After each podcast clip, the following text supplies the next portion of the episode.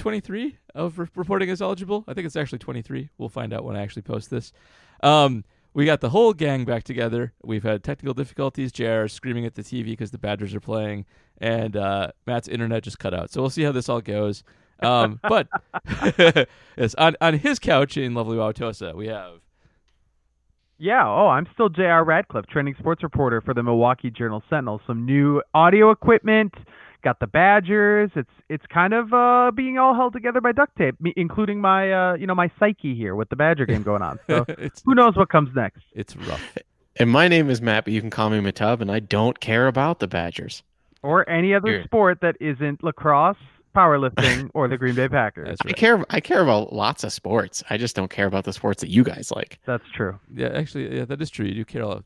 You have, you have an odd selection. That's all. Not even. I odd. actually, it's funny. Diverse. The I think my my quote of the day is any sport with more games than there are days in a school year. Whoa. everything okay back there. Is your house getting burglarized? Matt's Something? house is haunted. Um, Uh, finish your intros. I'm gonna go see what that was. Oh my god! I just finished watching like back-to-back horror movies too.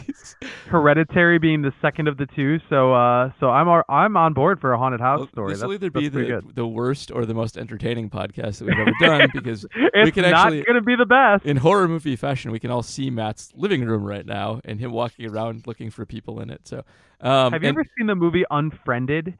The entire movie is like four split screens. It's it great. was on Everybody's cable on for some computer. reason, and I watched it because I do that sometimes when I have cable. It good, nice concept. Um, Yeah, I actually didn't hate it. yeah, it's okay. A little dated, but pretty good for like low budget like bottle movie horror movie. I, I- Yeah, hey, Matt's I, I thought they did a good job. I thought they did a really good job. So and by the way, Matt- I'm Paul Matt's Noonan. back I didn't introduce myself because I always forget. But so, um, a mirror fell off of a shelf. that's uh, so your house is haunted. Okay, It didn't break. Um, so No, that's good so- luck. Uh, we have some IKEA gallery shelves in our living room, and just today got a new 24 by 36 mirror for them. And uh, there was something in front of it, so it wasn't leaning back as far as it could. And so it, was, it turns out it was actually precariously up there, and I did not realize it. Uh huh. but it didn't break. That's That was a amazing. logical explanation. it landed on my daughter's play kitchen. Oh, Ooh, poor play kitchen. That's uh glad it happened right now and not four hours ago. Yeah. All right, So the there Green Bay go. Packers guys are a game Yeah. away from the Super Bowl. How about that? that's. That's Ah. nuts. That's insane. Um, It's a there's a very difficult game between them and the Super Bowl. it is. So yeah, S- Seattle, um, a good win, uh, very well done, uh, especially with the offense kind of coming back um, to vintage form.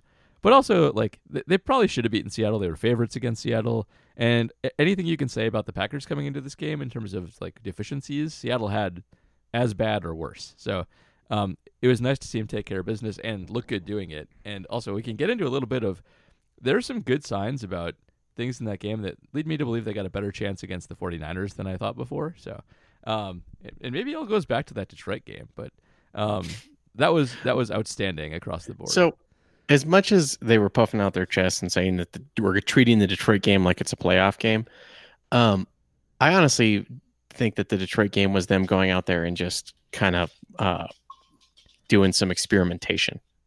I think so. Like with the deep balls and stuff you're talking about. There Yeah. were a lot Yeah. of those, and un- that's unlike any other game we've seen this season. it's Yeah, the only that they- logical explanation for all those deep balls and not going away from them is that it was practice. And So Aaron Aaron Rodgers threw I think it was 17 passes, more than 20 yards downfield. Yep.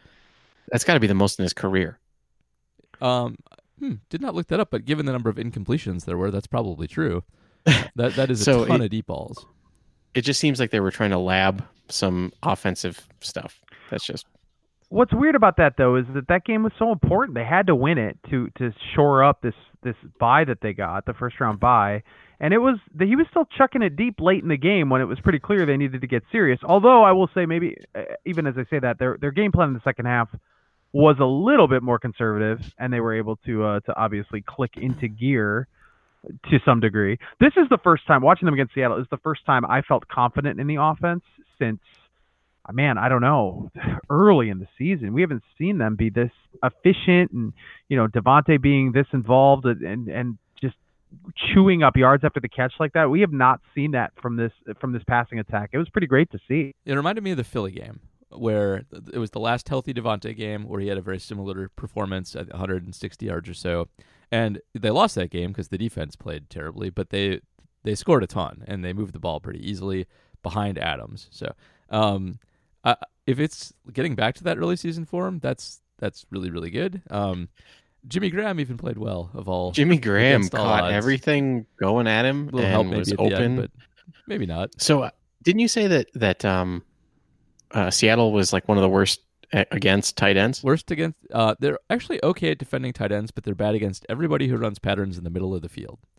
Um, Oh, okay. which So Davante, Davante, like the, the the slot game that we thought was going to come from Geronimo ended up being Davante's. that is game. correct, and uh, and plenty of Jimmy too. So um, they scouted them well, and they abused their weakness quite well as well. Yay for that! Makes me think Matt Smart. I like it when I think Matt Smart. If you are like me and don't really fully grasp what it means to be a good route runner, this was kind of the the marquee game, right? Seeing Davante Adams, both touchdowns are just like a freaking clinic. It's amazing. Well, to the, see what he's able the to do. third down the third down catch on the uh, The the final drive. Yeah. That's I think that's if you want to talk about Davante's release because when when people talk about Davante Adams, the route runner, his his mid route cuts are very good, but his release off the line is far and away the best. Yeah, that's he like that's what gets he does. chucked, like ever, ever, ever, and, And- always and so he step. so uh, on the i guess it was it was almost kind of a i guess like a corner route um but it kind of faded so you, you could almost call it like like the jon gruden calls the banana route that's almost what it was so Yeah, he was- he takes fade is correct. so he takes a, a but it, it it it was yeah anyway he takes a, a jab step inside so the corner bites on it and then he um, beats him with an outside release and then kind of fades over to the edge and uh, if you ask aaron rodgers he faded too much uh, rodgers oh jr's ex- uh, excited Sorry, about something that's unrelated. It's fine. It's what good. happened The, the Badgers did The Badgers good. took the lead, of course. There you go. Okay. so, uh, we, we got to do the dark side of the moon thing, right? Like, like if, if you start the podcast at two minutes and 20 seconds left in the second quarter of the Badgers game, then J, you can get JR. JR's reaction. You're totally right. experience the Can you game figure along- out? There's 2:45 left. They just went to timeout, so you can imagine what happens from here based on whatever's about to happen from here. You'll know it when you're listening They'll to this. yelling or dead silence or something else. So Yeah, swearing. that's Oh. exactly right. I'll have to hit the So, explicit uh, tag.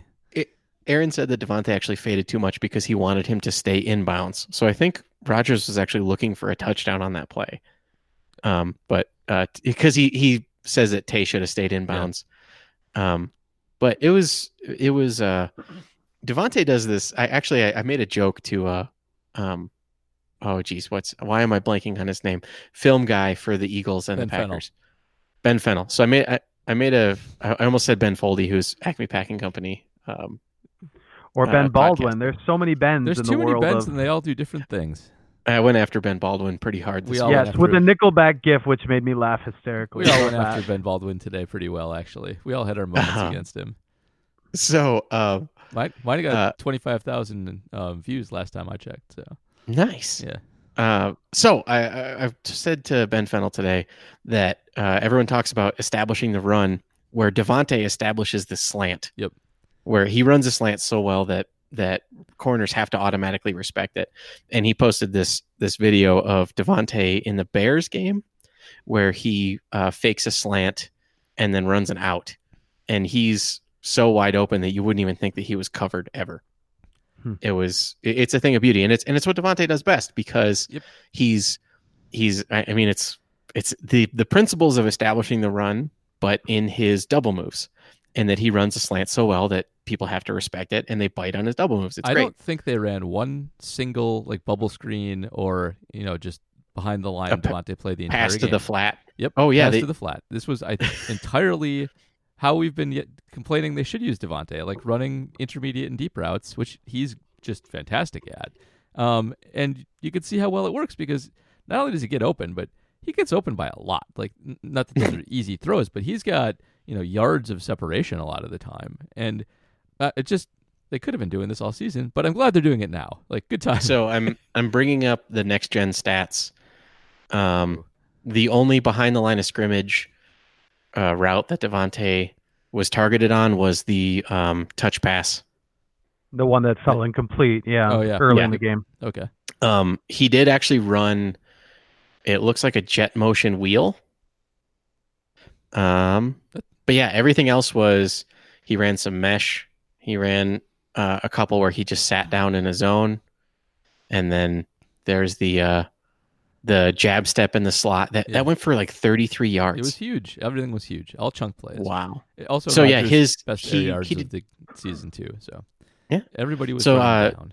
Davante did not catch a pass less than 10 yards downfield. Mm-hmm. Perfect. That's amazing. And So I've a- go ahead. no, go ahead, Paul. I was going to say, you Well- need this kind of route running to beat the 49ers. Like last time they played San Francisco and they got destroyed, it was all short stuff. It was all stuff that San Francisco coaxes you into doing um, through pass rush and just through kind of giving you underneath stuff. But then they come up and drill your guys and tackle like mad. When people have beaten San Francisco, or, or not even beaten them, but scored on them, they play a game like the Packers just did. They attack them downfield. Um, they take their sacks on Bosa getting free, but like Arizona scored a bunch on them, not because Arizona is particularly good, but because that's the specialty of Kyler Murray. Um, Seattle is very good against them because downfield passing is a specialty of Russell Wilson, as we just saw. And the Saints lit them up for a very similar reason, too, because they also are unafraid to throw downfield against good defenses. Packers last time did that stupid um, f- flat stuff to Davante the whole time, and um, that's what got him beat. So I really like the trend going into this game, even if, you know, it's riskier. It doesn't work all the time, but it's how you have to play. I asked this Absolutely. on Twitter what the lasting image of this game is going to be, the lasting sort of grace There's so note. many the of way, them that could be. I- I know, and and you know, in the, in the vein of Des caught it, or it's a snow globe game, or that's the onside kick, and I really do think that the ultimate visual that is going to stick out, certainly for non-Packers fans, but I think also for Packers fans, is the Jimmy Graham play at the end, the first down catch, is it a first down, the yellow line, that sort of thing. The Um, yellow line game. the yellow line game, which is too bad because, and most people answered either that or, well, the two other options that came up a lot were Davante, of course, just in general, but but the third down play to to to sort of clinch it or come close to clinching it is obviously top of mind, and uh, the Preston Smith sack that erased Seattle's last drive and talked them into punting, which was interesting, and uh, gave gave the Packers the uh, yes the uh, the Superman celebration is is a I, good I do not. I do not like Preston Smith's sack celebration. No, I I, I- do. I It's a little it. JJ Watt. I like I'm a that. fan. I think it's a second-rate Clay Matthews predator. Ah. Oh, interesting. I think because it, it's very reminiscent. That's I think because he uh, hits the ground and does the thing. yeah, thing. the other one I would nominate is the Jaire Alexander two point conversion sack, which was outstanding. oh yeah. Yes, that He- was he nice, came but that's screaming. not that's not something we're going to remember in two years from now. But that was a nice play. That and was fun. Had So- it gone the other way, the Jaire Alexander dumping Hollister on his head fumble, I think maybe would have been it too, because that was Yes. basically a Mm. wrestling move that basically caused a turnover. Um, Yep. It and adjudicated Jair- correctly, I believe, too. Even though I think it was it was screwed up by the officials because they blew the play dead. Yeah, But play I play dead. actually do think it was adjudicated correctly that the, the they did not show clear control before the play bl- play died. Except Chandon Sullivan super had control of the ball when the play was dead. I know he did. Object permanence tells you that if the guy who's, you know, if the ball disappears, that means that guy's got it. But when the play is getting blown dead, there's still a little bit of commotion between But, I mean, the two teams. Also, if you want to go the, the route of object permanence, the guy who disappears with it also handed the the, ball. ball. to the ref. Yes, but you know that the, the play is long over by then. The play that yeah. does not factor in, and I mean it should, but it doesn't. It So- doesn't. I get it. Five, So, five I- years. I- real, I have, real quick before I forget. Five years from now, are we going to be thinking of the Jimmy Graham play as related to Yellow Weasel because it has to deal with the yellow line? I've, I've already seen it conflated a couple times. Really? Yeah. That's weird. Well, I mean, uh, I, I made the point that there's the yellow line, the yellow weasel, and the green and yellow, the uh, the tune by Lil Wayne, who does roll out the barrel there after the third quarter. So there's a whole lot of yellow going on in that game. the, the Yellow Weasel though the play uh, itself wasn't that memorable. It was just a kind of busted Mm, play. It was So- terrible. it was sniffed out. Wasn't that a, didn't they get sacked like real bad? it was a it was a no like maybe a half a yard gain by Aaron by Jones. Aaron Jones to the nothing. left. Yeah. So Oh, okay. so everybody remembers him yelling it, but nobody actually is going to remember the play because it was a nothing play. And then we have the big Jimmy Graham thing on, on the yellow line that's misplaced for a long time. So I bet I bet that happens over time. That's my guess. Um, so I, I I missed. I'm one of the few people that missed Yellow Weasel. Um, I was watching the game at a friend's house, and we were drinking heavily and eating pizza. And he's a Seahawks fan, and so there was just general rabble rousing. Um, so I will say, however, uh, his name is John. John has an official Reebok Seahawks Super Bowl champions XL. Okay, JR is losing his mind. I don't know. what- So, yeah, well, the Badgers are down a point with 12 seconds left. They're probably still going to lose, but they Maryland just botched an inbound where Brad Davison got a hand on it and knocked it off the inbounder to get the ball back to Wisconsin underneath their basket, and the Kohl Center's losing it, Nice job, and I'm Brad. losing it a little bit. in Yeah. in the future, I think we should do a video version of this podcast because Jr. fist pumping in the background to his silent orchestra. Maybe I mean, it's on. It's also on mute here, so like, there's no. There's just this void of. It's, it's ridiculous. There's people- anyway, I'm yeah. really sorry. I've hijacked So- everything here. so John, my, my friend John, Seahawks fan, has an official Reebok Seahawks Super Bowl champion XL uh, hoodie. Um, a cousin of his, his wife's cousin, works for the Green Bay Packers, and um, through some connections, she got a hold of like a official printed after the Super Bowl hoodie before it made its way to Nigeria or the Dominican Republic or wherever they send them. okay. Okay. Um, so it's a he has a real official Seahawks XL Super Bowl Super Bowl champions champion. Oh. Reebok. Like- Okay. Very like- nice. um, and I, I mentioned this on Twitter, and Chris Burke asked if uh, he could have his friend get a hold of some uh, NFC Championship 2014 Packers Nope, gear. don't even want it. Unbelievable. Why would you even that want would be that? a kick in the pants. Yes. Not great. Boo. So, So- the the game, yeah. I, so I missed Yellow Weasel because of that, Uh, but I, I think this will go down in history as the Yellow Line game. Yeah, I did too. And Jimmy Graham is as good. Uh, he's going to be remembered as very good because all three of his catches were for first downs on third and I don't know, Longish. relatively long. Yeah. Yeah, Mhm. but I mean, I mean, he did only have three catches. It's sort of, a, it's sort of if you look at it on paper, a pedestrian line, but it's it's.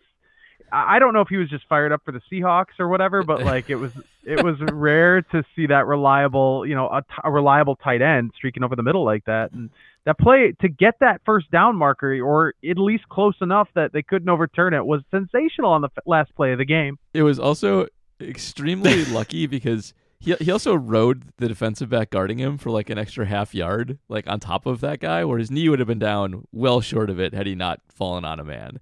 Um, Yeah. But I mean, he did. He kept it. He kept his balance. Kept his elbow up for a little bit. So.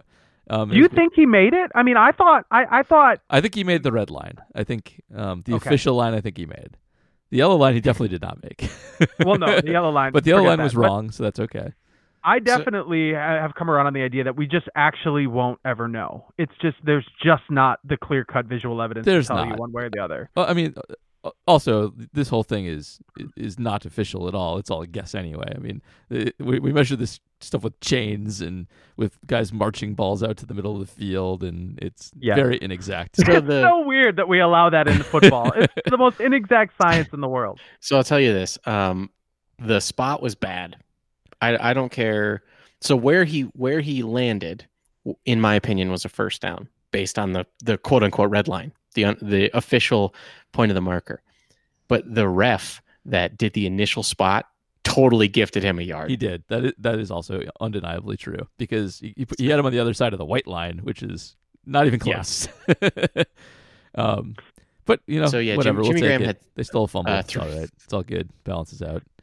But you would think they would. That that's what they're looking at on the replay though is the spot. So it's odd that they would have upheld that part of it on replay. Um, so I I thought remember that this they- from a very early. they moved the spot, didn't Yeah. they? They moved the spot, moved but they the kept it the first time. but you still don't. Uh, so uh, you don't. We, was it a challenge or was it an official review? Official booth review. It was booth yeah, review. and under. All right. So the only the only rule I know that I remember that it has to do with challenge, which is the first down change triggers whether you're right or wrong on it.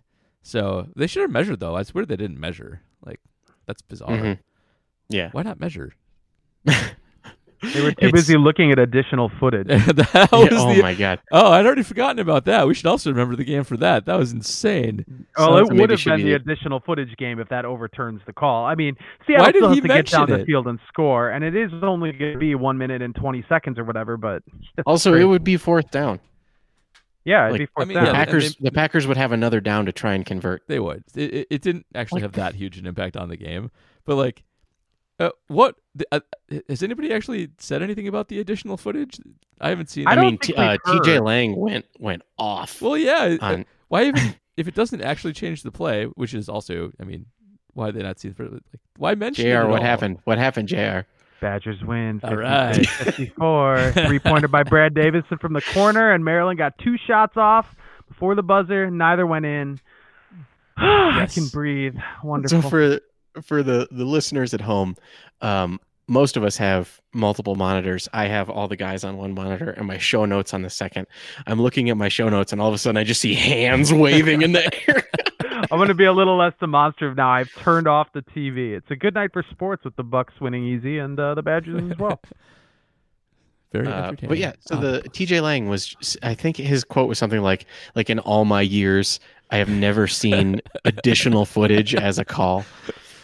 I think though, who tw- somebody tweeted about hearing in the background in the press box that it was Stan Correnti is the official, and that he had he had left the the replay area and was about to make the call, and then somebody behind him is yelling, "Stan, Stan, Stan!" It's like there was one last angle that they hadn't quite reviewed, or that had had maybe given them some insight into whatever. ah, So that's that. I so what I'm gathering from that is it was just. I don't know. They just hadn't looked at everything, and then they decided one last time we'll give it one last look. Okay, it's what we thought, and move on. the due That's what I think.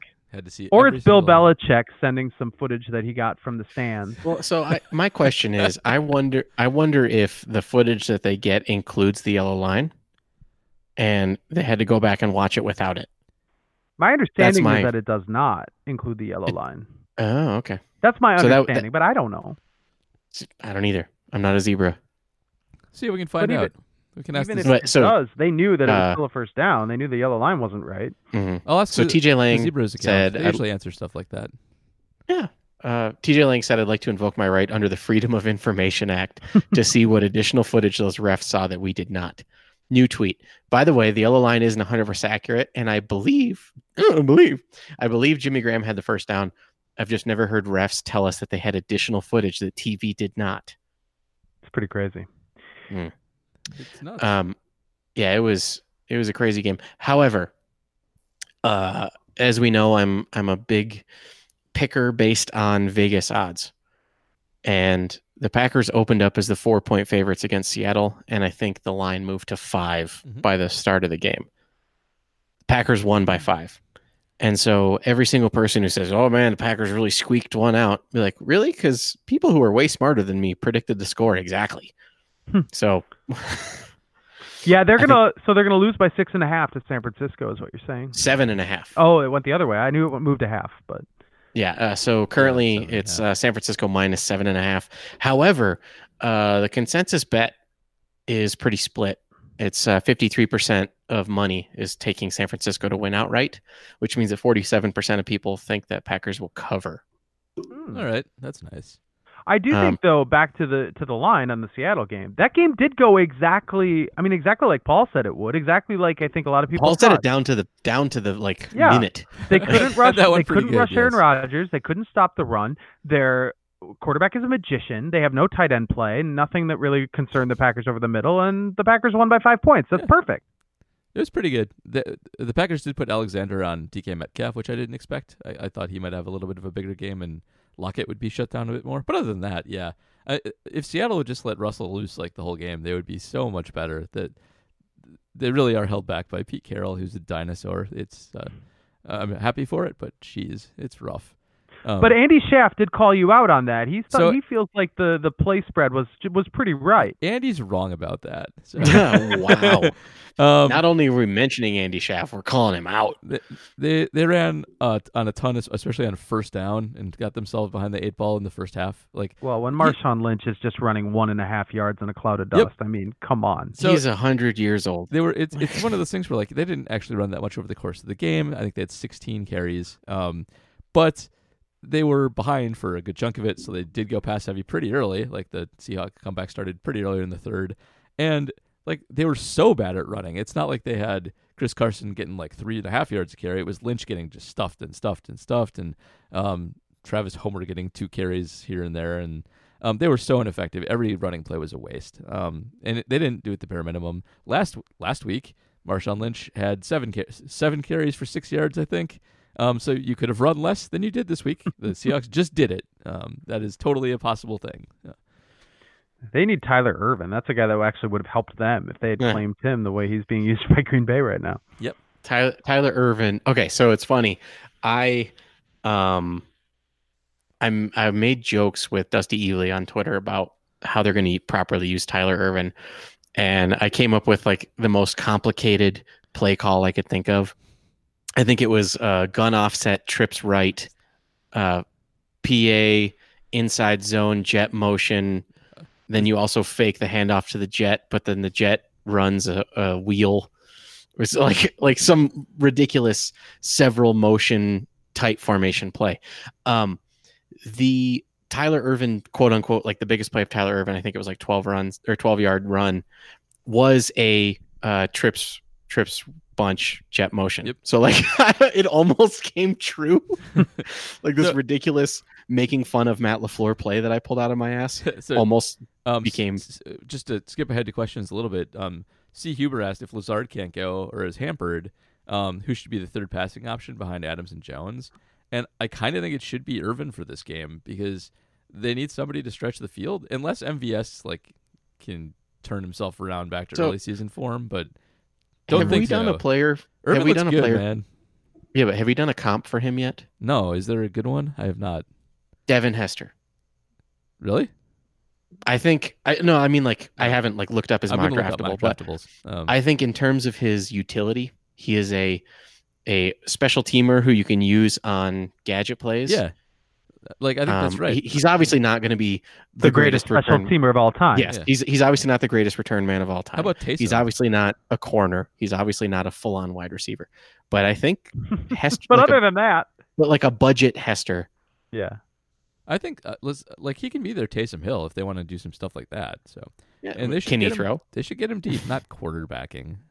Uh, let's, you just said that. I said on Twitter last week that Taysom Hill would be the best tight end on the Packers roster right now, and absolutely a lot of people, a lot of people got big mad at that. You know, hey, speaking of which, sidebar. Let's go back to the 1920s or 1930s. The uh, the the NFL All Centennial team is about We're to gonna talk come out. about crazy legs, right? Yeah. So the or not the All Centennial team. Sorry. The uh, there's there's a Centennial Hall of Fame class. Uh, Yes. that some guys that were going to potentially be put in long after the fact, after their eligibility. I don't know if they actually how the eligibility works, but uh, Mike Holmgren was one of the coaches up for it. We now know, having seen it live on TV, that Bill Cowher and Jimmy Johnson are the guys who are going in, and they were only going to pick two coaches. So Holmgren not among those, even though he was a finalist. But there's four old school Packers that are on this list, and one of them is a guy named Cecil Isbell who only played for five years before he decided to get a real job and just like coach at Purdue, and he ended up coaching the Baltimore Colts actually. But he, I, he was listed as a halfback, tailback, or defensive back, but his best skill was passing the football. He was a total slash guy. This is 19. thir- This is like 30s and 40s. Uh, Is he a 38 quarterback. 38 through 42. Yeah, 38 through 42. He plays with Hutson. The Okay. last couple years of his career, he's the first guy in NFL history to clear 2,000 passing yards in a season Oh, and he was cool. there to run And the then he- ball. But And then he retired. He cleared 2,000 passing yards and then retired. that's what I'm saying. He decided he was he was good at age 27. Became a Purdue assistant coach, his alma mater, and then he ended up uh, coaching for a while. But uh, but what what strikes me as interesting about that is we think of these like different innovative players as a new phenomenon, and it is absolutely not. And uh, I, I guess back then you had guys that were one platooning, so really, of course, they were they were playing multiple positions, but it was funny seeing this guy listed as a halfback as a running option who also oh, by the way his best skill was that he passed the football and was a very good uh, passer So, um, just for frame, JR, this is amazing. So his final year, 1942, yes was his his fifth year in the league. He made the Pro Bowl four out of five years. Was an All Pro in his fourth season. he balled out just as good as Sammy Baugh did back in the day Nice. So That's awesome. He he played in 11 games, started six, um, led the league in completions, but did not lead the league in attempts.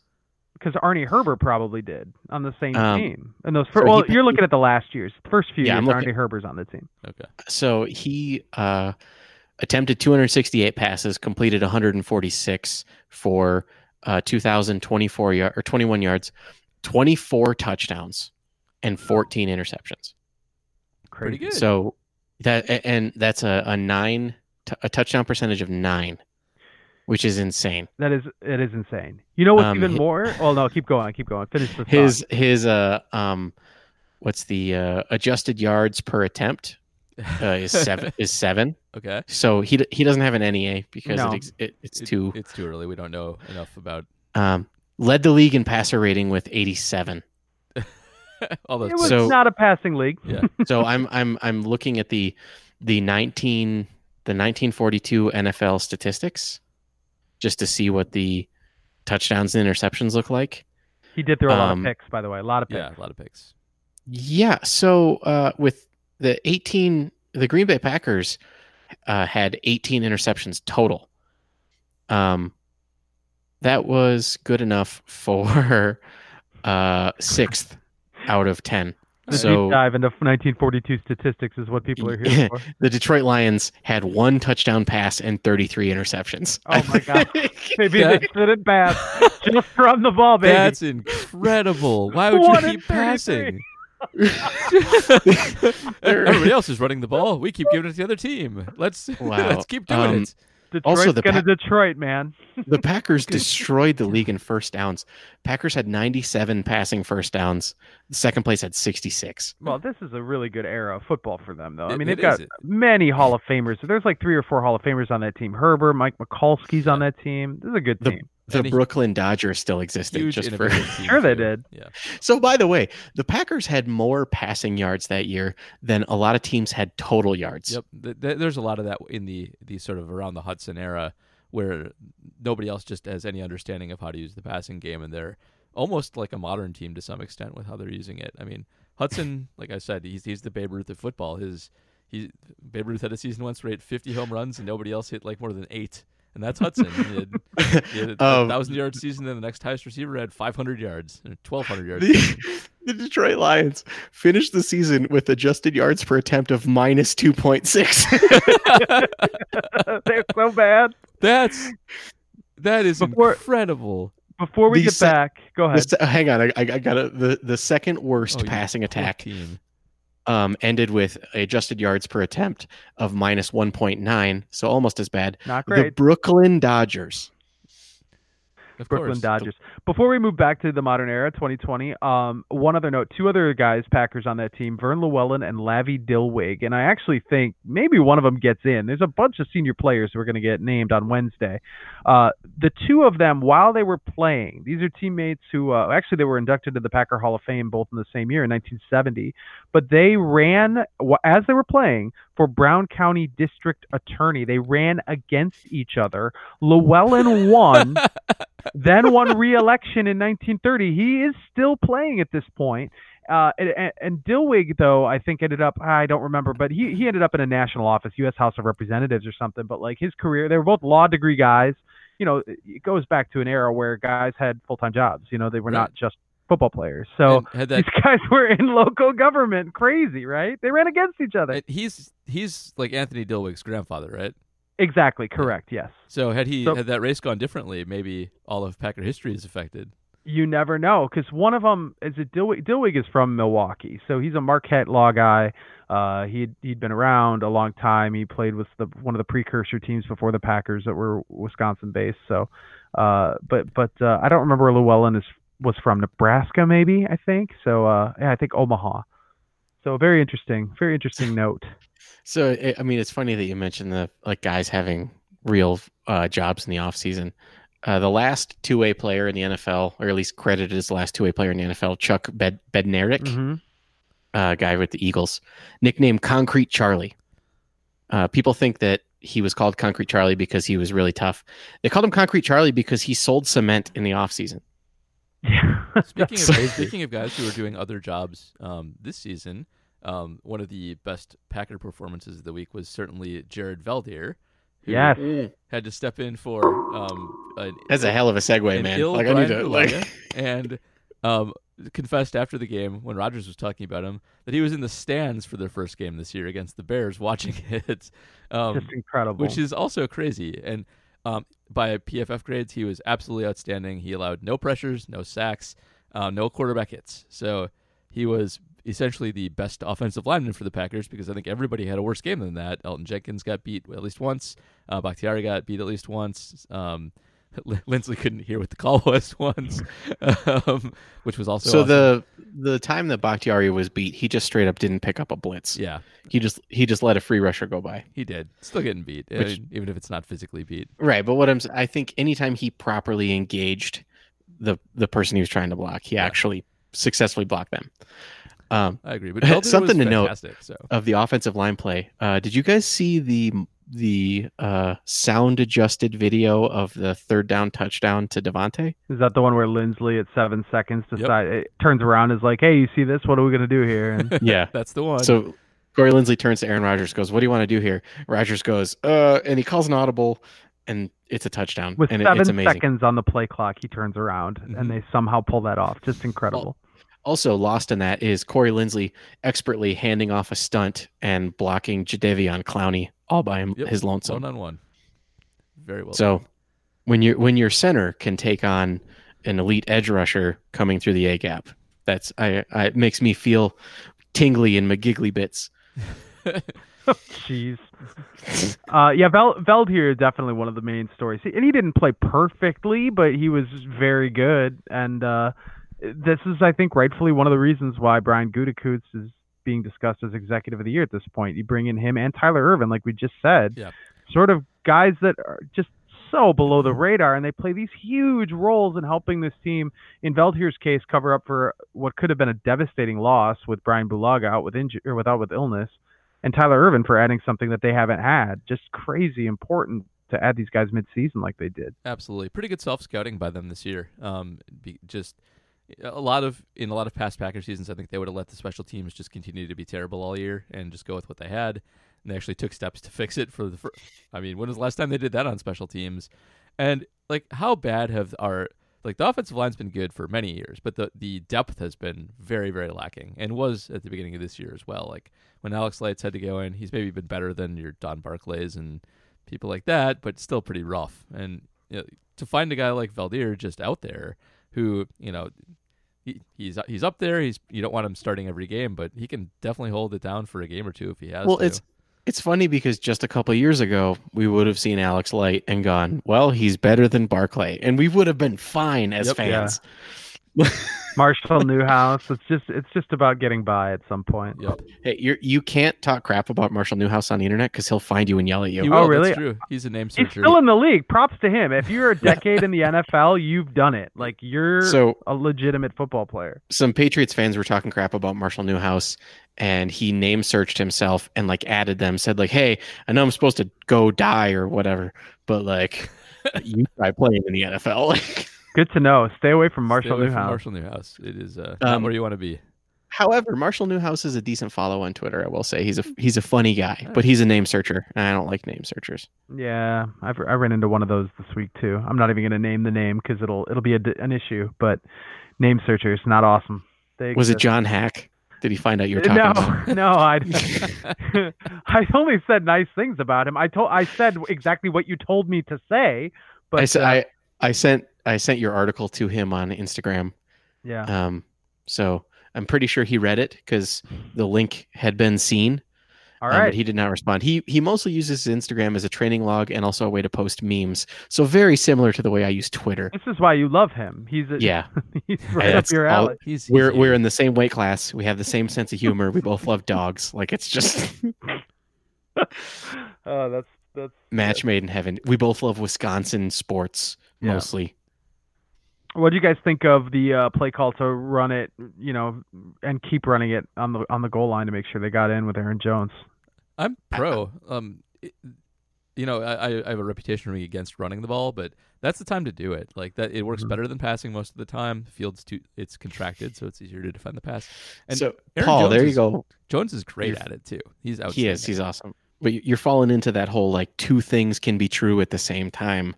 That that rhetoric that apparently football Twitter just can't get a hold of. They, they're bad So, at that. You- you Paul should- doesn't like voluminous running. However, in a situation where it's it's and goal on the one yard line, running is not a bad idea. I mean, I really couldn't be happier with this game. They even did a quarterback sneak, which Yeah, W- Yeah. which was First first time one. in like ten years, I think, something so like it- that. to to me, it was the first. The last time I remembered an Aaron Rodgers designed run was in 2016, when he had a bad calf. Was that Oh. the calf year? That was the calf. I, I I know the run you're talking about where, it was a surprise. But when was the last time they ran a sneak? Like, I, I No idea. I literally can't remember the last time they ran a sneak. Also, I can't believe Aaron went for it. Like this is we're we're we're less than eight weeks removed from the MVP candidate Pat Mahomes blowing his knee into uh, smithereens on a QB sneak. It, it, it's Like the f- still so rare, though. I mean, yes, it did happen in that instance. But Tom Brady, somebody probably told him Tom Brady's been doing it his whole career. He's fine. Well, He's Tom Tom. Brady is he's like when when he sneaks on one or less to go, his conversion rate is like 90%. ninety five It's, it's over ninety percent. The sneak is a great play generally. Brady's the best ever at it. Um, but it, even across the league, it's like eighty five percent. So So I tell you what I I am now officially stating on the internet that Tom Brady is the goat at something. He's the greatest sneaker of all time. he's the greatest sneaker of all time. But like the running at the goal line's great. Aaron Jones after contact is basically never stopped. Like you got to hit him in the backfield with multiple people to stop him. So I'm always fine fourth and short. And uh, by the way, there's a lot of people on Twitter who like want Williams in that situation because he's like the bigger back. Like you don't, you don't want that. You want Jones. Jones is the best back on the team at getting like an extra yard in any situation, even if the play blows up. So I'm I'm totally on board with that. Let's do some quick hitters because there's a lot of questions and we got to talk about the 49ers. So, is Yeah. there any are there any other like final quick thoughts that you want? My other my one thought is that the Smiths are both going to be in the Packers Hall of Fame someday. Both Preston and Wow. Smith. I think I'm, you're I'm calling it. One year in, I'm I'm all in on what those guys bring to the table. Just they, they've transformed this this defense. It's incredible just what those two guys have been able to do by themselves. I, I That's actually agree huge, with that. man. I hope they go in together. Um, I hope they they For like, have sure. plaques next to each other. But yeah, um, just a phenomenal free agent signing. They've been absolutely outstanding. Um, good, uh, also good scouting. Like it's not like they were bad um reputation wise before the season, but they were kind of like meh. Like yeah, they- they'll give you Yeah. some pass rush Well, I- Za'Darius Smith was was thought of as a guy that could oh, who's like a third down Third down, guy, right? yeah. That's it. as a specialist, but they've both been absolutely outstanding. So um, I think that I think that's got a good chance of happening. Especially like you know we talk about peripherals a little bit. The the the pressures that Darius gets, his stack his sack total is probably lower than it should be. Um, if he plays enough years, he's going to have a few monster seasons of you know high double digit sacks eventually if he keeps doing that. Well, remember he said I, I think it was it was like week eight or something. He said that he would rather have Oh a yeah, hundred pressures than ten sacks. That's that's another great thing about him. They know what's important. They're they're, Yeah. they're on the same page. And that's a stat we weren't keeping 15 years ago. So Yeah. now, going forward, he's going to be recognized for bringing that to the table. Very true. So Za'Darius Smith is is a defensive end who's looking for slug per, what percent I don't know baseball slugging whatever. What's a baseball stat that didn't exist I- ten years ago? Oh, s- slugging probably existed. Maybe How uh, any, anything related to war, I Exit suppose. velocity, maybe this. yeah, this day age? Exactly. Swing, Exit swing plane, uh, angle, launch angle, launch angle. We're in the launch So, angle um, revolution right now. We'll go with that. Just a, a very very quick aside. Someone who I found out is not a Packers Hall of Famer that really surprised me is Bubba Franks, Interesting. All Not in the- catch touchdowns. not in the Packers Hall of Fame. I guess that's surprising, but he also wasn't He that would good. He but he was in a he would get 300 yards and eight touchdowns. I yes, That's fine. insane. He's We should. I, I should do a deep dive on the guys that aren't in the Packers Hall of Fame, and I bet there are there are more surprises. I'd love to know like the five or six guys that are just that you I've just got a- like you're in I've- there. I've got the perfect title for that article. Bring it. The Packers Hall of Very Good. okay. Yes. You- Yeah, I think Bubba Franks belongs in the Packers Hall of Very Good. I think that's a good spot for him. yep, he's very. I think he's good. a I think he's a Packers Hall of Famer personally, but that's just I think when you when you I mean, have the production other that he crap has. They have a tight end for the last. also I'm 25 pretty sure he went to the Pro Bowl a few times, because of I think touchdowns. he probably did too. right? Because of touchdowns. But but I'm he was saying, never right? like one of the five best tight ends in the league. well, I mean he was he was he went to the Pro Bowl three times. Is Ken Ruettgers in the Packers Hall of Fame? That just struck me as a possible borderline I case. don't know. He should be. He was amazing. He should be. I know. He probably is. Oh my god, when you Google Ken Ruettgers, I mean besides the the Halloween helmet that he's famous yes. for, Yes. that's that's a Hall of Fame moment right there. It's just, this just picture being there like in that picture with the mud on his face is a Hall of Fame moment. You're right. but his his uh, main picture it looks like he's about to sneeze. Like he's like, oh man, it's awful. Uh, played in yeah, I an think- era before he knew he'd be curated on the internet that way. Wow, he was a top seven pick, hmm 1985. I was not alive then. I was. Yeah. Wait, wait. Uh, I was too. I was too. he is a 85. pack. He is a Packers Yeah. Hall of Famer, inducted in 2013. Okay, that's good. Good work, Green Bay Packers, for inducting. Ken Ruettgers. Way to get Ruettgers in there. All right. Should we? We should probably talk about the 49ers a little bit. Let's do We're it. about to play Let's them. do it. They're excellent. I don't. They've already so can destroyed I- the Packers once. Going to the West Um, Coast has not gone well for the Packers. There's all all kinds of things going against them in this game. The uh, 49ers are favored by seven and a half points currently. which is legit. Over- like they're at home. Over under for the game is 45. That seems low. Hmm. Eh, I think I think that's about where I'd put it. Just the Packers were unable to score against them last time, and So, well, just for frame of reference, Vegas puts the Packers versus the 49ers at the exact same spread as the Titans versus the Chiefs. Man, that's unfair. The Chiefs should beat the Titans by three touchdowns. yeah, but so should a Baltimore. So Um, these things Mm, go. there There is- is they're, they're funny. there is more there is more uh, money going to San Francisco to win outright than there is to Kansas City to win outright. That is silly because I do think. Well, I, I like the Tennessee story and I like what Tannehill's done, and like I'm glad the Bears didn't trade for him. But like you saw what the Chiefs can do when they decide to turn it on. Like when when Houston got up early in that game, I, was- actually recording the baseball pod in that game, and during that game, it, was 21 nothing. We were all kind of like laughing at it. Uh, we checked in like five minutes later, and the Chiefs were winning just because Andy Reid decided, nope, not losing this one. Time to throw bombs to fast guys. Um, if the Chiefs want to win that game by 30, they will because Tennessee's not that good. But um, and Andy Reid is an offensive genius He's the best. devil. Like but there's So- a lot there's a lot of reasons to think the the 49ers might run the Packers here too. Like Yeah. already did it The- once. Um, the and- things that worry me are it's because the, the things that the Seahawks do well are not the things that the 49ers do well. And so I'm encouraged that the Packers just played uh, one of their better games of the year, but they didn't have a tight end like San Francisco has. They didn't have a pass rush like San Francisco has. And Yep. I just feel like those things, I want to believe that, you know, the hunch in me, I have a hunch that the Packers will win, but then I then I just think about it and it's like ah they just don't match up in any way shape or form with what the 49ers bring to the table. it's not a good matchup. Uh, So they, they definitely need to change how they did things last time offensively too, and they're they're not going to be able to just throw, you know, twenty passes to Davante like they did last time either.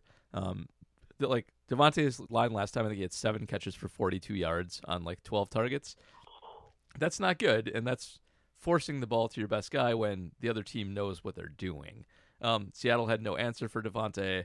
Uh, the 49ers will have an answer for Davante. Like Yeah. the- Seattle played that whole game in base defense. They didn't play nickel, um, which no. again, uh, backwards insane team that is not coached well. 40, the 49ers will match up with proper personnel. They will they will either double or put their best corner on Davante and give help and make the other Packer receivers beat them. Um, that has been a winning formula against the Packers, and um, you know, Yeah. it, it- we we like Allen Lazard, but I also don't like counting on him to beat the 49ers, especially when he didn't play the second half of the Seattle game because he was hurt. Um, so the, the Packers need somebody to step up. Um, and the 49ers, by the way, number one against tight ends, number two against pass catching running backs.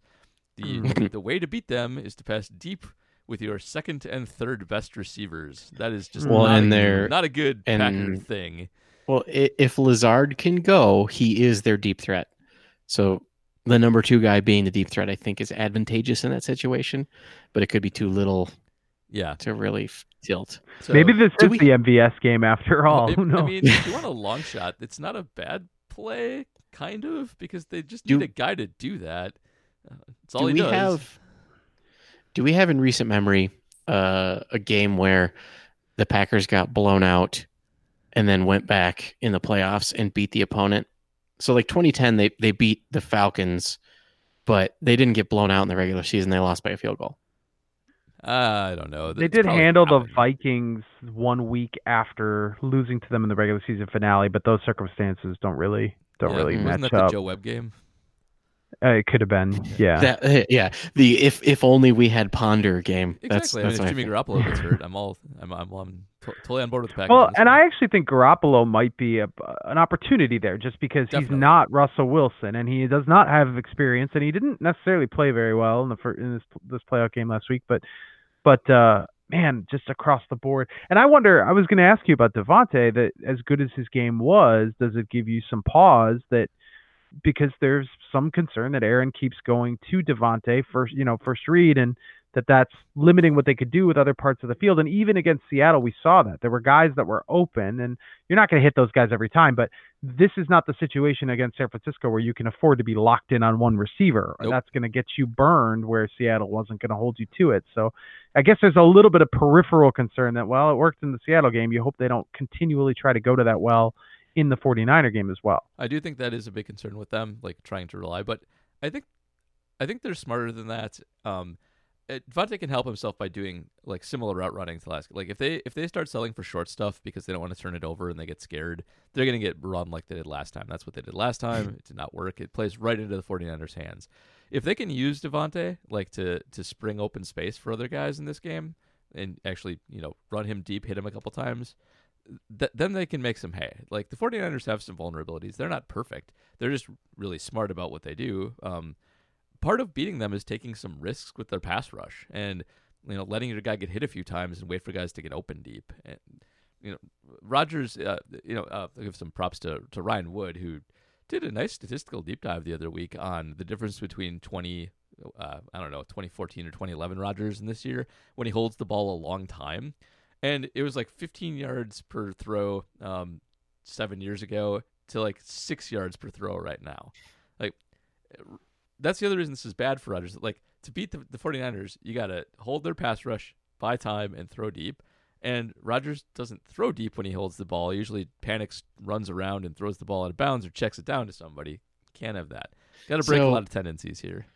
I, I've got a lot of bad feelings about the game, but the the thing that's giving me the holding out hope is the third and six pass to Davante. That's that's Yep. the play that keeps replaying in my mind. Aaron Rodgers holds the ball a long time, He does. goes through It was a goes through play. four goes through four reads, covers the whole field. You can watch his eyes, scan the whole field, sees the pressure coming, goes back to Davante, sees Davante is covered by a linebacker, and just sidearms this dart. Because the the Rodgers, I think it was I don't know five six years ago, said if I can read your name, I'm going to throw at you. Yep. That's his, and he he ear holes Bobby Wagner just like the the Richard Rodgers catch against Sean Lee. Um, and, and and if we see more of that, if we see Rodgers not bailing on a clean pocket, going through his progressions, and we see the offensive line holding up, there's a chance that they could score a bunch of points. But on the other side of that, uh, I watched Brett Kollmann's video today about the Packers defense, and I'm terrified. They're not good against teams with good tight ends, and they have Not only are they end, not good- so Well, not only are they not good against teams against tight ends, um, they're not good against smart coaches. Paul, you've been right all year. uh, yeah, they're not, and he's he's a smart coach. Um, So uh, Brett pointed out that it is super easy to dictate the Packers coverage based on your personnel, and he, it's it's amazing the way Mike Pettine works. If uh, someone is running eleven personnel, there's like a ninety one percent chance that he's going to call man, and none of the Packers corners can play press man.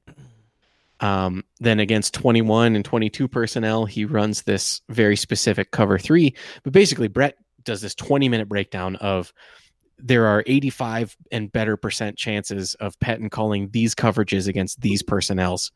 And here's exactly how Philip Rivers knew how to beat that. And then here's exactly how Shanahan knew how to beat that two weeks later. oh, great.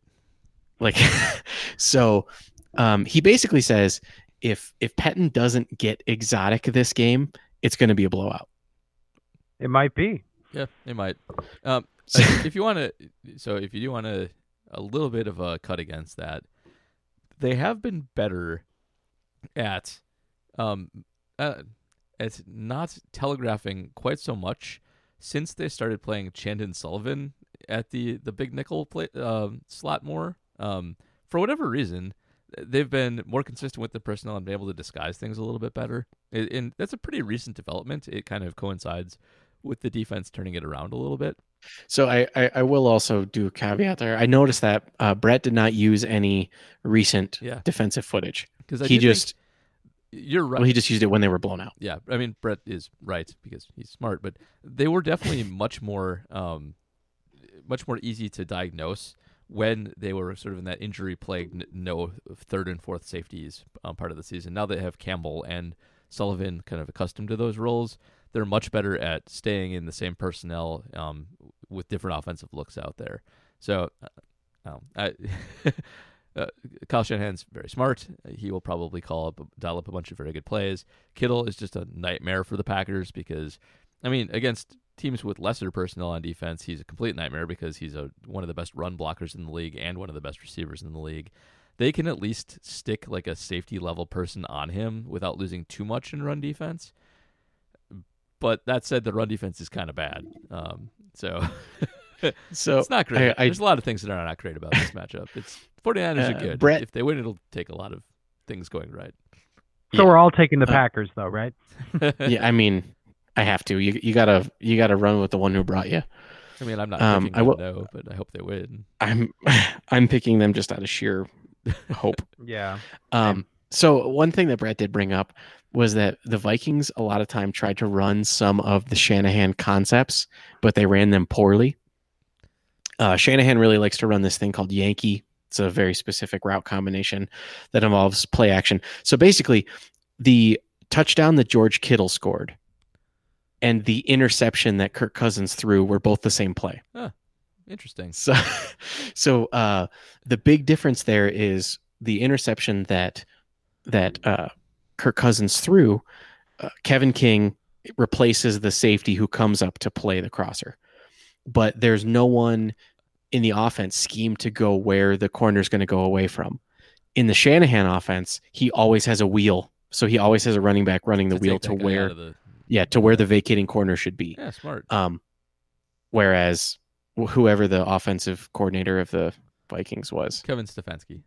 yeah, Stefanski, who no longer with them, That's Browns correct. head coach. Browns head coach. Browns head coach. Um, Kevin Stefanski ran a play action in the direction of the crossing route, which is stupid because then Blake Martinez doesn't have to change direction at all. Yeah. Um, and then did not run a wheel to replace the or to to attack the empty zone. Um, so the reason that the Packers looked so good against the Vikings is just because of the Vikings idiocy, not necessarily because the Packers were great. Well, I mean, sure, but the Vikings have also had a, like a very good offense all year, and they have not been idiotic all year. They've run, had plenty of good, you know, play called games over the course of the season. So Fair Um, enough. But yeah, so just saying like like it's funny that the the Yankee concept completely destroyed the Packers when Yeah. the 49ers did it, but then it's it's an interception when when done by the Vikings. Yeah. Hey, let's get to questions. let's do it. the first one I think we ki- we kind of touched on uh, Igniter Kid asking how much should we praise Goody for bringing in Ervin and Veldheer A midseason. I ton. mean, a, br- yeah. a bajillion. He's had he's had a great season. All all around. First first ballot, Hall of Very Good. And Yeah. did Veldheer? I feel like that's a guy that they had their eye on for a while, and they kind of they jumped at the chance when he finally was declared retired. How did I, I don't remember quite how Uh, that he- worked. He, declared that he was coming out of retirement and he was a Packer like 10 minutes later. Yeah, yeah. But you're right. I, th- I think he's been on the radar for a while. I think they tried to get him um, last season in some capacity as well, um, and it did not happen for whatever contractual reasons or otherwise. Um, so, good relationship there. I don't know what they. Uh, uh, how do you talk a guy out of retirement come back to play football? But uh, good job there. So yes, he deserves a ton of credit. He's had a great off um, off and on season. Goody's fantastic. Um, good So draft he- too. Um, yeah, Veldheer uh, publicly stated he had interest in playing again on November 26th, and he was claimed off waivers by the Packers on the 27th. Nice. All right. A Thanksgiving uh, Thanksgiving maneuver there. The uh, question from Jonathan Deal is what can the Vikings loss against the 49ers do to prepare the Packers for next week? Um, there are lessons out of that one because the Vikings were in that game for a while, um, and they got into the game by attacking them deep. Um, they they hit Diggs for a nice touchdown. They did get to Cousins and pressure, not Cousins. They got to Garoppolo a few times, um, put big pressure on him, um, and then they kind of fell back into some bad patterns, which Zimmer can do sometimes with trying to run the ball a little too much, trying to use Cook a little too much. Um, and once you get behind the 49ers, which the Vikings did, it's really tough to come back. Cousins is not good under pressure. Once they um, became one dimensional, it was kind of over. But they were effective throwing the ball down the field, and the Packers can be too. Um, if they played their kind of normal game, I mean, the Packers are a good run pass mixed team. They're they're smart that way. Um, uh, there, there's lessons on the kind of routes that, that you should run and the kind of traps you can fall into on that Viking game. So um, don't be old fashioned like Mike Zimmer. Um, be be newfangled like Matt LaFleur. Wendy There you Hansen says, a Hi, little Wendy. worried about Richard Sherman going into Sunday's game. What will Adams have to do to outwit or outplay the impressive cornerback? I, I think it's more Adams having to outwit. It's not just going to be Sherman. I mean, they're going to have dedicated resources to Adams that are. It's not just going to be one guy. Also, Davante Adams eats Richard Sherman's lunch. Yeah, that's the thing. Like he actually probably won't be on him very much because, um, he- first of all, Sherman is older and a little bit slower and never really good against Davante in the first place, even in his heyday. oh, he's going to find this and he's going to talk about it. Hope so. Look, Rich, Richard. Richard Sherman, Stanford educated, Yeah. top 10 corner during his time in the league. Davante Adams beats him like a rented mule. Yeah. Darius Slay, top five corner while he plays. Davante Adams owns him every single time. It's Adams has people who he destroys, and Richard Sherman is one of them. Yeah, Davante's problem is going to be that he's going to have like a bunch of guys on him, and Yes. the, the, the sol- solving this will come up to the other Packer receivers. So they they have to do something. They- They have to not be embarrassing like Kumerow was last game. Um, just, Uh, who? What do we got? Jeffrey. He said rank the win compared to other playoff games of the Rodgers era. It's pretty high up in the list for me because beating Seattle exorcises some demons, but there uh, there are a ton of wins. Uh, Master versus Apprentice next weekend. How can Pettine learn from the first time around? For ranking Rodgers playoff wins, I feel like first of all, I feel like if you're gonna rank Rodgers playoff performances, the Arizona game has to be in there, even though it was a loss. yep, the one, agreed. both Yeah, Arizona both games, Arizona games were fantastic. Both Arizona games, yeah. they were both Um, incredible. The the game against Atlanta in 2010 is one of the best performances I've ever seen. I think that that's Total probably clinic. his best performance. Um, I mean the, the Certainly Super the Super Bowl. Bowl. Super yep, that's yeah. probably number two. If you're talking about you know from from your quarterbacking stand standpoint, and the first Arizona game is probably number three if Yeah. we're talking about like numbers and stuff. Well, it's funny about the the Super Bowl. Everyone forgets how many drops there were early in the game. Yes, that's right. Like Rodgers would have had a record-setting pace if Jordy would have caught a yeah, couple more Nelson had passes. some some yips in that game. That's true. Early So- Jordy, I, I think we forget how early he was in his career. He was not established at that point to the degree, you know, like that was wasn't he in his third year at that point? I think so, but that was still a huge game for him. He was. I remember when they tried like having him returning kicks early in his career. Yeah. it was a disaster. Yeah, like it that. wasn't. We didn't know that Jordy Nelson was going to be that good yet. I feel like the Super Bowl was a really big moment for him, and he was a stud after that. hmm yeah, so he he kind of sucked it up in the beginning of the Super Bowl, and then like really came out swinging later, and, and had quite a few great plays. Uh, but yeah, he was in his third year at that point. Yeah, that seems right. Otherwise, uh, like I remember the Philly and the Chicago game in that Super Bowl run as being it was the defense who made the plays that I think we remember. Yeah. Um, the Minnesota game and to kick off the playoffs, kind of not that memorable. Trying to remember the other ones. I mean, certainly the second Arizona game, the overtime loss with, uh, with the Larry Fitzgerald play, the two Hail Marys back-to-back plays to Jeff Janis, feats of strength that make no sense. I don't know how well the game was overall, but I remember those plays and probably will for the rest of my life. Yeah. I think this is There sort you of a, a mid-tier Rodgers playoff game. It was good, but um, the, in the grand scheme of things, there've been there've been some that are more memorable. So But I, I honestly think this was one of Rodgers' best performances all season, Yeah, Definitely. I totally agree. which is which is I think the best part yeah, good timing. of yeah. I mean, I, I was comparing the the Packers to the 07 Giants earlier today. Maybe um, we'll see. So the 07 Giants were uh, 14th in points allowed in the regular season. They uh, trailed in every single playoff game, and they had zero pro or they had one Pro Bowler, zero All Pros. Well, that Um, somewhat matched so I- up. so I think that the the the 07 Giants and, and then they were also the quote unquote giant killers. They took down the 18 and 0 Patriots. Um, they were an average team that was average right up until they weren't. And I think the Packers have been playing over their heads all year, but they they could be an average team right up until they aren't. Could be. Yeah, the only problem there is we've just got one game of evidence to suggest that they're out of their funk. You know, like Oh, it- I'm not saying they're out of their funk, but I'm, Very s- I true. have right? No, I reason for hope. We're Yeah, not that I totally agree with you. by Detroit. So Totally. And and New York and Washington, I mean they won those games convincingly, but they were not clinics by any means. The the Minnesota game being the best of the, you know, the five in a row to close the season. So Yeah, but even with with three turnovers in the first half, Right, and it should have been a fourth, really. The Jimmy Graham drop ball. That was nuts. We're talking about I don't know if we're talking about the same game anymore, but uh, I think I think we're still on the same page. Chris Sinclair says, "Is Davante Adams now a top five receiver? Was he ever not? Did he fall off? this is at me five? because um, I but he's kind of not. Um, just here's what this goes back to. Like, uh, in terms of his like advanced. Oh, because of this season. This season, he hasn't had a good year. Kind of kind of his whole career actually. Oh, so in, in terms of like his his season DVOAs, his his highest ever is 16th. Um, he's usually in the the 20s, and this year he was in the 40s.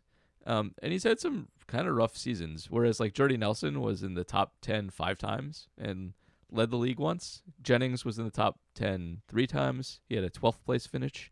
So like, I, I think they're kind of the elite guys more recently. And Adams is like, I, I got in trouble by calling him very good. So it's like, and people like, yeah, I remember very that. good. He's elite. Like, well, kind of, but compared to So other d- Packer receivers, like he's not been as good as them. And so Well, I, the, the thing that that people really don't understand about Davante is he's elite at a few things, but he's not a complete receiver. I think that's true. He's- I also I, I, like. I also think it's not entirely his fault. Like if they used him all the time, like they used him last game, all of his numbers would be better. Like his yards per catch Absolutely. would be better. His YAC would be better because he'd be getting the ball actually in space, not fake in space at the line of scrimmage. Um, so like I don't really think it's his fault that he hasn't put up like Jordy level efficiency numbers. I, I he coincides with the Rodgers post Jordy decline and some weird bad play calling from McCarthy. Um, so I, but I don't think he's a top five receiver. Um, I think uh, they, they could probably name five that are better than he is. Uh, I'm trying to think of off the top of my head, but like, So I mean, I could I could Julio. name I could name five receivers. Yeah, I could name five receivers right now that I would rather have as a number one than Davante, and that would make people very angry. he's I very actually good. like- just he's not But, as good as however, some of the Packers. I will go on record and say that I was standing Michael Thomas as should have been the Packers' first round draft pick during draft season. Um, pretty sure that was the Kenny Clark year. Yep. So still fine. not that worked out. not unhappy with with Kenny Clark. Um, however, Michael Thomas. No, uh, what year was? No, I don't think it was Kenny Clark. It was um, uh, the really bad tackle who was an amazing athlete, oh, uh, Spriggs. Spriggs. Michael Thomas was taken one pick before Spriggs. Poor Spriggs, right? Okay. Well, that's a shame. Um, so had the Packers traded up a little bit farther, Michael Thomas would have still been on the board because they traded up to take Spriggs. Um, Oops. anyway, I, I loved Michael Thomas coming out of Ohio State. I thought he was going to be an amazing receiver. I banged the table for him. yeah, It's like the one time I've ever been right about the draft. I actually really like Chris Sinclair's second question. I'll mix it in with with another question by David Collum. Chris Sinclair says, "What should have Pettine done differently in the second half?" David Collum points out Pettine also appeared to use mush, mush rush, mush rush, mush rush in the second half, which seemed to have been successful. Any thoughts on why he went away from it? Uh, Yeah. so he should first of all they did play a little bit more they did they made a, a Seahawks sin they played a little bit more soft zone. Um they they did the thing where you try and just keep people in front of you and waste time which is a terrible idea and doesn't work um and is old timey nonsense. They should have kept bringing heat um and should have just played their normal game. It, it- this is a an analytics thing too like the way that defensive a lot of defensive coordinators change their scheme late in games is very counterproductive and allows teams to get back in games. Like reasoning goes like this: like uh, you start to think you can make them run out of time if you just make them take long enough to score, and Pettine started doing that. That doesn't work. Like the Seahawks have taught us one thing: it's that doesn't work. Um, no, they managed to pull it off because they they were aggressive enough and they you know they still got into them enough to to stop them. But um, you really don't want to do that because the the way to stop teams is actually keep the ball on offense. um, forced their team to punt. By the way, thank you, Pete Carroll, for punting. Um, Oh God, that was a terrible idea. that helped the defense. Um, hey, did, did we did we check the um uh surrender? What's the Surrender term? index? oh, I didn't see a surrender Yeah. index punt. It was I, I only s- I only do the ninety, so it must not have been in the the top ten. That's surprising. That was a very cowardly punt. I mean, Uh, Seahawks decided to punt to Green Bay from the Seahawks 36 on fourth and 11 with 241 remaining, while the surrender index of 4.32. It is in the 86th percentile of cowardly punts. okay. So not So not not quite 90. Well, and, and I'll tell you why it's not a 90s because they had three timeouts and the two minute warning left. So they were they were destined to get the ball back at that point, and really they should have. Green Bay needed three first downs to end that game. That's that's asking a lot. It's not like the de- the offense was just like magic in the second half. So I I I didn't blink when they sent out the punt team at the time after the sack by Preston Smith. It was fourth and 11 on the 36. That's tough. I, I didn't blink. I mean, in the end, it cost them, but Uh, I get Seattle had- according to the surrender index, Seattle had a more cowardly punt early on in the game. really wow. Was there a fourth Um, and one or something? Yep, fourth and one on the on Seattle's 42 with 457 remaining in the first. It is 87th percentile. That People is are always cowardly. reluctant to Fourth go and for one. on, on their side, but yeah, I mean, you have Mhm. Russell Wilson. You should probably go for that. I'd Yeah. I'd bet you if if Seattle had punted on say like fourth and eight instead of fourth and 11, it, you'd be w- over 90th percentile. That's probably Yeah, I bet you're right.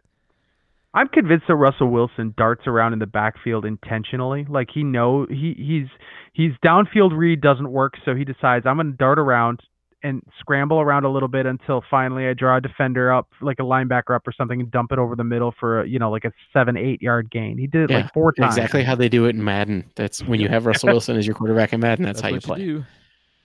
So uh, All right, we gotta we gotta start rolling out of here. Yep, it's time to wrap up. So, um, that's all right. I think that's all the questions. So that's fine. Um, okay. Any plugs, Jr? Anything? Good? Man, I I've been just rocking this Packers stuff. It's uh, it's been very good for my page view count. I got to tell you, I don't know how Yellow Weasel wind, wound up being the biggest thing of the week. I uh, I wrote about who was there, Anthony Davis. I wrote about the Yellow Line thing with Jimmy Graham. I wrote about you know uh, Lil Wayne doing roll out the barrel. All that stuff did very well, but Yellow Weasel just takes the cake. I I somebody did tweet this and it's true. Everybody in America said the words yellow weasel at their TV in unison because everybody did. caught that. And it was like this moment of delight. It's like, "Oh, yellow weasel. what What's is the- that?" What's this play going to be? Oh, that was disappointing. Yeah, I know. It's too bad that it didn't work. If it had worked, the the phrase would have lived forever. As it stands, I think it'll be forgotten within a week. But uh, but very funny. Uh, So there's been a lot of that stuff. You know, the these did, did some bios for the Centennial Hall of Fame class in case any of those guys get inducted on Wednesday. So you can keep an eye out for that. I did rank the seven playoff games between the 49ers and, and Packers. That went up at jsonline.com on Tuesday, uh, for better or worse. So it doesn't have to be just a win. There have been some pretty good, some pretty important meetings between these two teams over the years. So this will be a, a fun next chapter. Cool. And uh, you saw we had, we got a new Old Town Road parody, right, to replace. The Yeah, old it's bad by Charlie Berens. It's it's much better than the last It's one. It's so good, guys. It's so good. I didn't want to like it because I'm sick of Old Town Road, and Yep. honestly, I'm sick of Charlie Berens. But like, it it is so good. My colleague Piet wrote about it, and that's that story did insanely well as well. yeah, indeed. Matt, you got anything? Um, nope. Just uh, on the point of Yellow Weasel, like likely a call that's a run to the left Yeah, because of the hard hard L's. Yep. Um, back in 2013, during the height of Peyton Manning saying Omaha, Fox Sports, um, Jay Glazer, Randy Moss, and Brian Urlacher all went over what they thought QB speak meant. And Randy Moss said that Sally was often the left side call for the Minnesota Vikings because of the hard L's. So um, if you ever hear a call like that, look for whatever the hard consonant sound is, and there will probably be an L or an R in there. And if there's an O, that usually means reverse opposite. Ooh, I nice. feel like if we can figure it out, they probably should use different terms. Well, the problem is, is, is we can figure it out because we're just sitting here thinking about it. sure. If you if you just hear someone saying it, it's going to be really hard to process it that quickly. yeah, for sure. Yeah, fair enough. Um, and I have my weekly column of the Shepherd Express right now. Um, I also wrote a recurring column I do when I get a new team to do it with, which is shopping with the enemy at Acme Packing Company, which is Oh like God, going this is gonna be. the other team's pro shop and find ridiculous items they have for sale. Um, go check it out at APC. Seattle sells a ten thousand dollar crystal helmet, um, a, so A- incredible. a pair of pink pants that they call Ultimate Pants for some reason, with a Ultimate pants. strangely placed patch. Um, and uh, we also have some some uh, some reviews from the Packer Pro Shop in there on some products that they were disappointed with. So um, it, it's it's a fun one. Go check it out. I will also have the mini pod later this week, um, which I, I have a kind of grand theory on how to beat the 49ers that we'll discuss there in some detail. So um, keep an eye out for that on the Patreon. Also, I should plug. I am now a host of the MKE Tailgate podcast. Uh, I'm Woo! taking over. Um, um, JP and uh, Steve are uh, taking their leave to go do other things. Um, JP, I think, still does the BP podcast. Um, but um, Brad Ford and James Langer and Ryan Top and I are still doing that. Um, we, the first one is a four man. We'll probably rotate after that.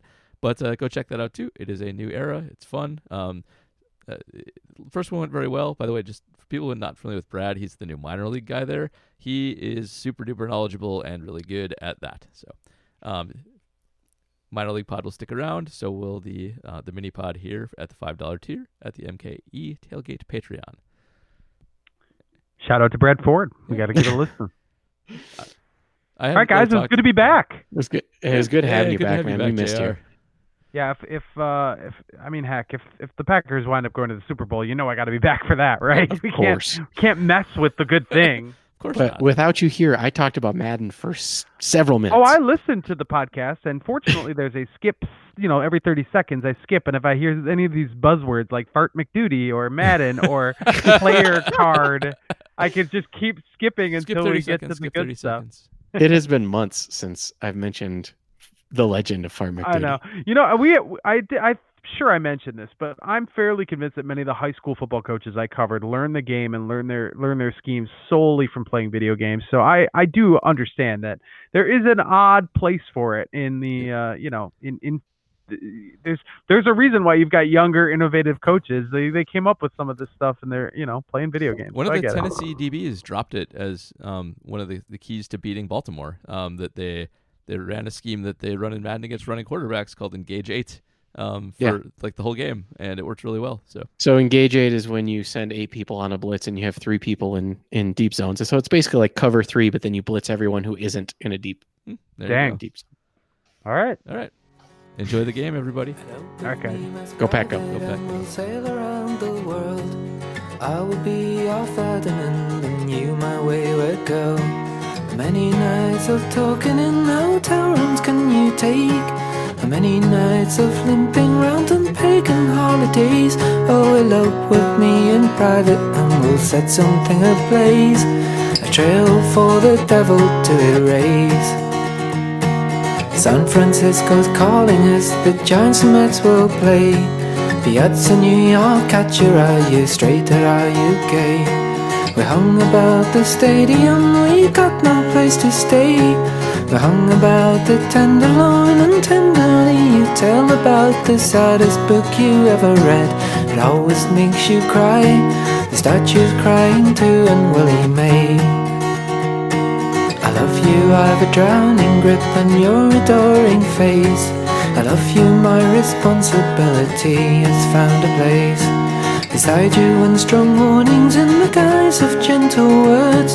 Come wave upon me from the family wide and net absurd. You'll take care of her, I know it. You will do a better job. Maybe, but not what she deserves.